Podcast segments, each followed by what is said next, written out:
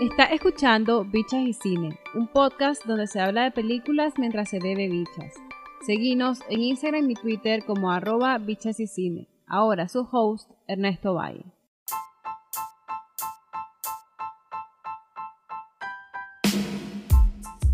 segunda semana que venimos en este 2021 con capítulo nuevo para Dicha y Cine, un podcast donde se habla de películas relativamente nuevas mientras vemos Bicha.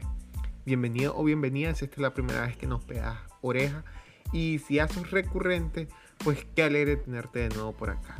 Episodio número 24, donde vamos a hablar de una de las sagas que en lo personal a mí me ha parecido muy interesante y me han gustado mucho y que además siento que ha sido vista de menos y es la niñera. Pero antes de caer en el tema, tocame el botón de suscribir y compartir el podcast. Si no nos seguís, buscando en redes sociales y darle follow para que sepas qué onda con lo que hacemos. Parece babosada, pero esto ayuda a que otras personas como vos descubran Bicha y Cine. Te agradeceré de antemano si además nos pones 5 estrellas en las diferentes plataformas de podcasting. Y para hacerlo solo tenés que seguir unos pasos que salen en ratethispodcast.com, plecabicha y cine. Puedes dejarme saludos y recomendaciones con tu propia voz en el perfil de Anchor de Bicha y Cine. Hasta puedes salir en el podcast. En la descripción del episodio está el link. Ahora, si quieres potenciar Bicha y Cine y no hayas las pelis de las que hablamos, puedes conseguirte una de las membresías en el Patreon del podcast. Ahí están las fichas técnicas, trailers y yo te digo cómo hago para acceder a estas películas. Hay planes de 1, 3, 5 y hasta 10 dólares al mes. Cada uno tiene beneficio a la medida y están fieras de verdad. Si quieren también pueden hacer donaciones mensuales al podcast de forma directa y desinteresada. Por último y no menos importante, en este episodio quiero darle las gracias a nuestros Patreons Sebastián, Sara, El Checho y Pedro. Sin nada más que agregar, démosle.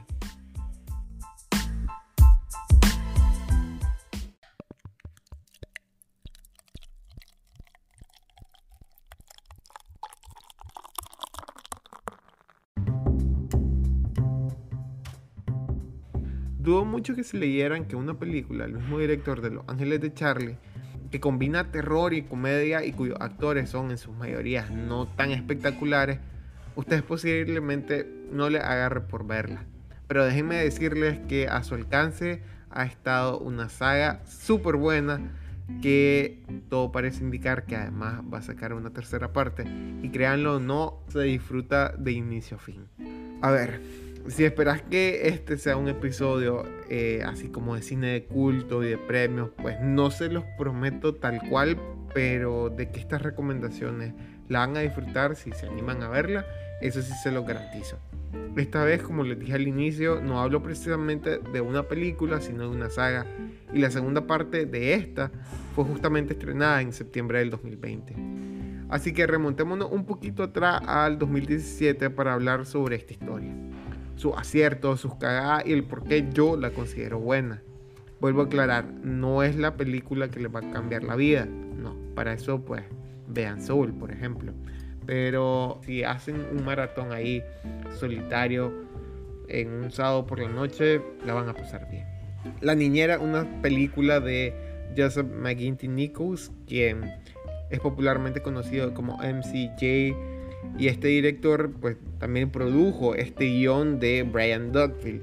De entrada y por lo que le voy a leer, sé que ustedes van a pensar que esta es una historia ahí súper clichesazo eh, y tiene todo para ser una mierda.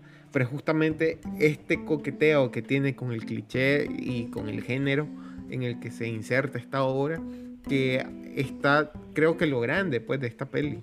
Y ojo al dato de cosas inútiles, el mismo año en que MCJ compró este guion, este fue incluido en una blacklist de guiones muy bien valoradas por algunos de los lectores. Y justamente pues hice la tarea y revisé otros títulos que aparecían no solo en ese mismo año, sino durante el tiempo que se ha sacado esta blacklist.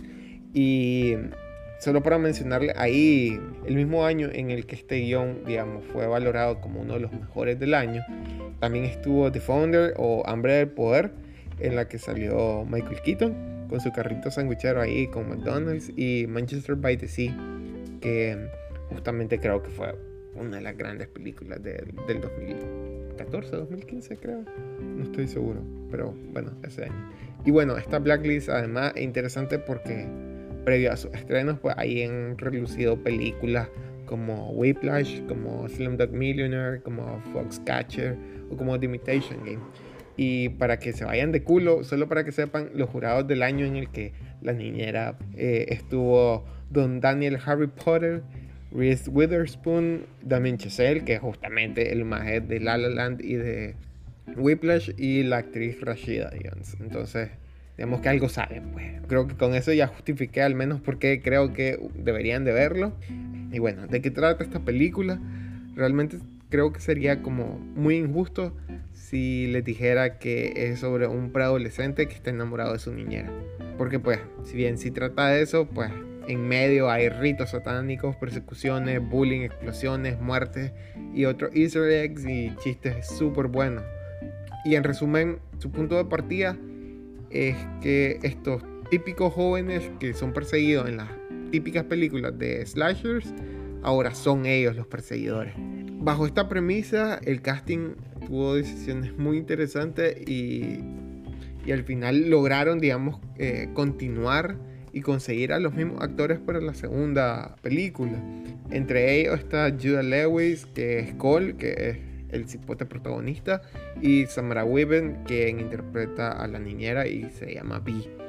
Para los que siguen el podcast, yo ya he hablado un poco de las actuaciones de Weaven. Ella tuvo otro papel, digamos, similar, algo así, en Gonza Kimbo, que creo que fue el episodio número 12 o 14. 12 y siento que, digamos, ella como que se ha encerrado pues como en este tipo de papeles. También participó en esta película Ready or Not. Y anda como en eso, pues em, digamos que ha pasado de ser perseguida, como les decía en Ready or Not, a, a ser esta perseguidora, pues, y, asesina y satánica y toda la verga. Y me parece lo que logra transmitir, sobre todo en la primera, es súper interesante, pues, porque tiene tanto como el tema empático y super nerd, como el tema ahí satánico, maquiavélico y heavy shit. Hago, digamos, estas anotaciones principalmente porque tanto Ready or Not como Gonza Kimbo, pues, digamos, si bien no son como meramente slashers, eh, si creo que van perfilando pues de una u otra forma a Samara Weavens como un nuevo tipo ahí de Scream Queen que puede ser interesante pues como para seguir. Yo valoro mucho cuando una actriz reconoce digamos que los papeles son oportunidades para demostrar talento interpretativo y demás cosas. Sin embargo creo que también es importante no tomarse tan en serio pues y justamente yo creo que esto es lo que hace Samara Weavens en la primera película, pues disfrutar lo que se hace pues y, y se nota en la peli. Hay mucha, mucha, mucha química en estos dos personajes, en el de Cole y en el de Vi.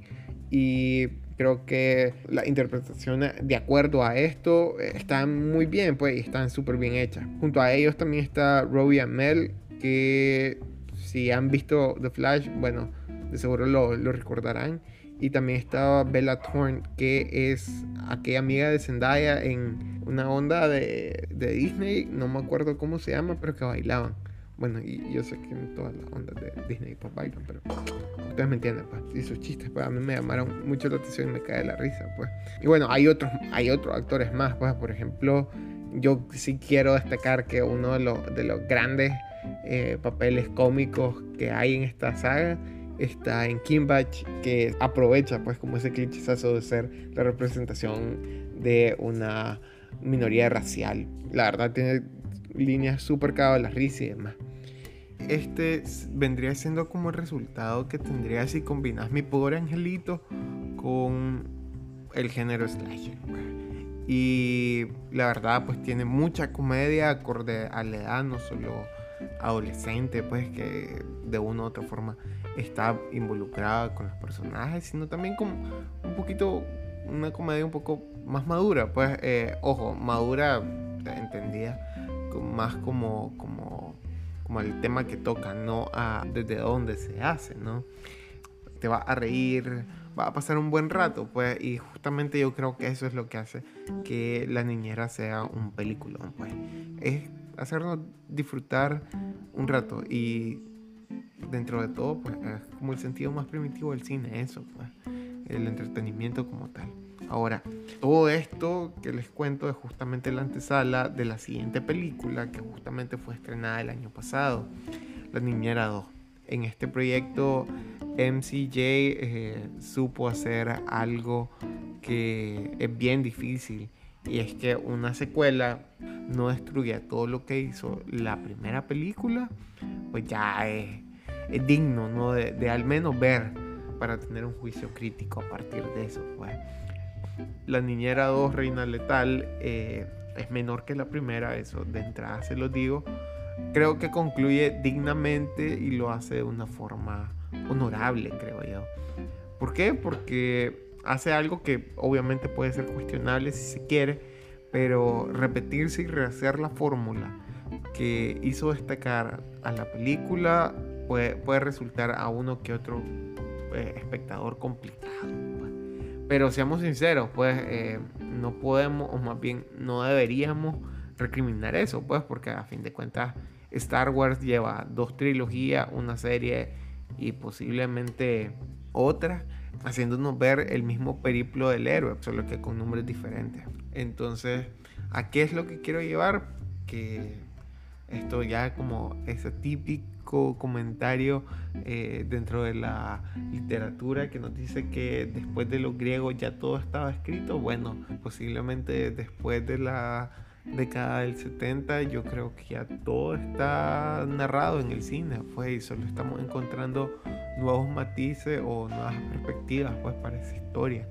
Entonces, creo que esto es lo interesante de la Niñera 2, que habiéndonos ya presentado una historia en apariencia común, viene en esta segunda para decirnos, bueno, aquí la gente no ha cambiado, lo único que cambia son los motores que, que lo pervierten a uno, eh, ya sea la vanidad, ya sea popularidad, dinero, etcétera. Puedes vivir bien, eso es lo que motiva a la mayoría de estos personajes, además de un pacto satánico, pues, obviamente. ¿Qué es lo que diferencia a esta secuela? Es que, digamos, lo que hizo especial a la niñera está en esta película multiplicado y ahondado, pues hay más comedia, hay más sangre, hay más muerte, aunque sí hay unos que otros personajes nuevos, pues no son tan importantes, pues, y creo yo que no tienen arcos muy necesarios, pues, o sea, perfectamente podríamos eliminarnos y, y no cambiaría nada, pues. Entonces, bueno, ¿qué vamos a ver pues, en esta segunda? Y es que después de lo que pasó en la primera, todo el mundo adjudicó que lo que había pasado era pura locura de Cole. Entonces nadie le cree y además lo están medicando, los bullying lo siguen jodiendo y al final la timidez lo, lo cohibe. Pues a Cole ahora, para colmo, está sola, pues porque ya no tiene a su niñera que era su brother, pues y además era como su amor platónico. Sin embargo, ese amor platónico ahora se ha transferido a una amiga de él que se llama Melanie y que justamente sale en la primera también. La cosa es que llega un momento en la película muy temprano en el que ponen a Cole entre la espada y la pared. Si se queda donde está, es muy posible que lo lleven al psiquiátrico. O bien, si se escapa, es posiblemente su despedida a este mundo fuera del manicomio, pero con su culito y en un ambiente relax. Obviamente Cole escoge lo segundo porque pues quién no escogería divertirte antes de el dolor y nada, evidentemente todo se va a la verga pues en ese viaje. Eh, al final están alargando una historia que si bien puede ser tildada de innecesaria, tiene dos cosas buenas. Eh, la niñera 2 no, entrega de nuevo la simpatía de esas caras que ya conocimos, como el personaje de Cole que sabe perfectamente mantenerse en ese vaivén de timidez, inseguridad y, además esa explosión de miedo y locura que más se pasa. Justamente creo que hay un mayor protagonismo pues, de, varios personajes secundarios que están presentes en la primera. Le dan un arco, le dan un mayor tiempo para hablar sobre sus motivaciones. Pues, y eso creo que es importante, pues porque al final resuelven varios caos que nos quedaban ahí. Y justamente aquí Kim Batch vuelve y no sé, yo lo, lo sentí cuando lo veía que es como ese reflejo de, los hermanos Wayans cuando estaban en, en, esas primeras entregas de Scary Movie que se daban risa. Y no sé, pues a mí me encantó, la verdad. Pese a todo esto que les cuento, hay una gran cagada y es que la película se llama La Niñera 2 y la niñera Samara Weaven casi no aparece pues en, en la historia. Obviamente es la, el gran resolvón de cabos, pero, pero no aparece tanto, pues. Lo siento por spoilearle eso, pues, pero es la verdad.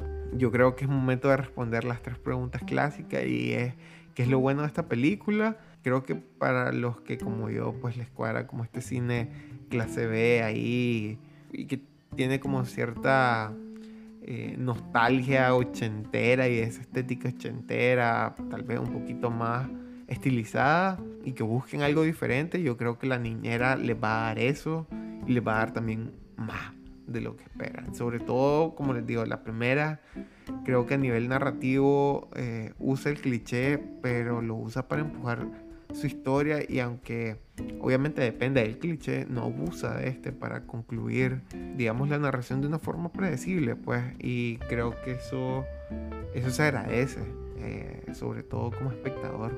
Creo que además nos sorprende y lo que es buenísimo, pues, que nos sorprenda el director que no sé, yo creo que MCJ cuando, cuando mencionamos su nombre está muy relacionado con películas pésimas, con cintas muy mal logradas, y, no sé, pues que prometen mucho y, no, no logran mucho. Pues.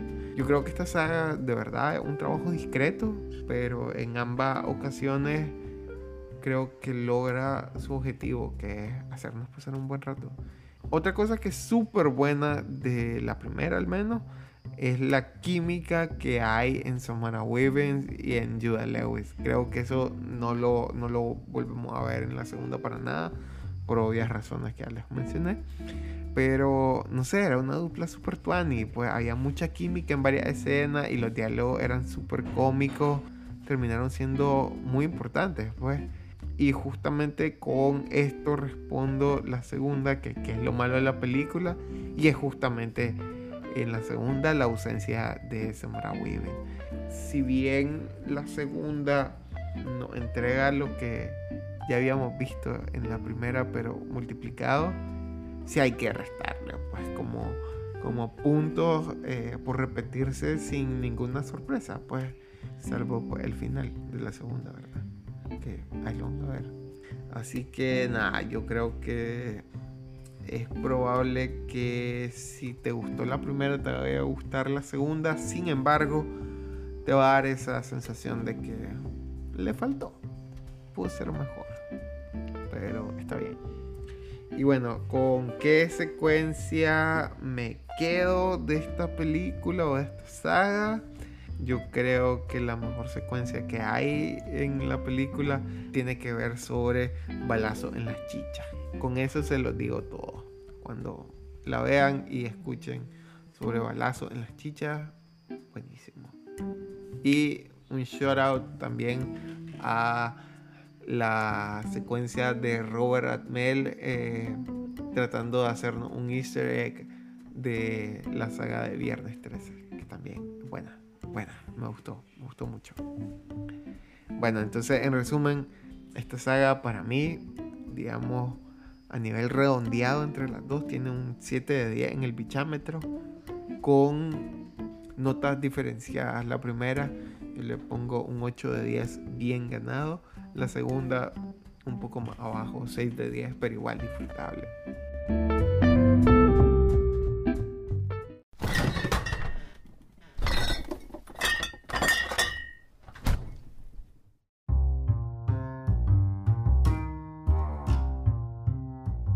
Esta semana quiero recomendarle una película que a mí me hubiera gustado mucho ver en la secundaria, eh, aunque no es precisamente un coming age. Hace unos 12 o 13 años yo fui un wannabe metalero, así que lo confieso, lo, lo acepto. Pero bueno, pasaba horas de horas más en YouTube, escuchando heavy, escuchando hard rock, escuchando glam trash no sé, black metal melódico y demás. Pero yo le tenía mucho respeto a una banda, pero era un respeto como diferente, como, como desde el miedo capaz. Y esta banda era Mayhem.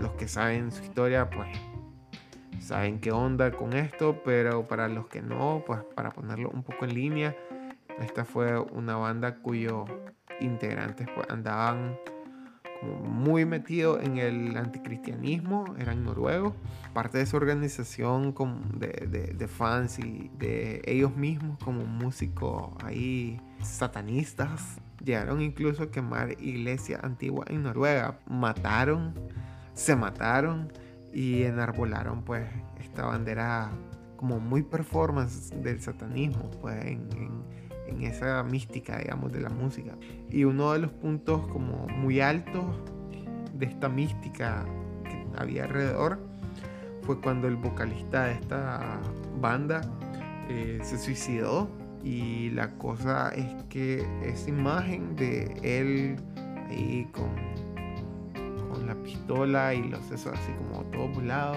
Y a mí me resultó muy impactante porque fue de las cosas más violentas que vi pues en, esa, en ese momento de mi adolescencia.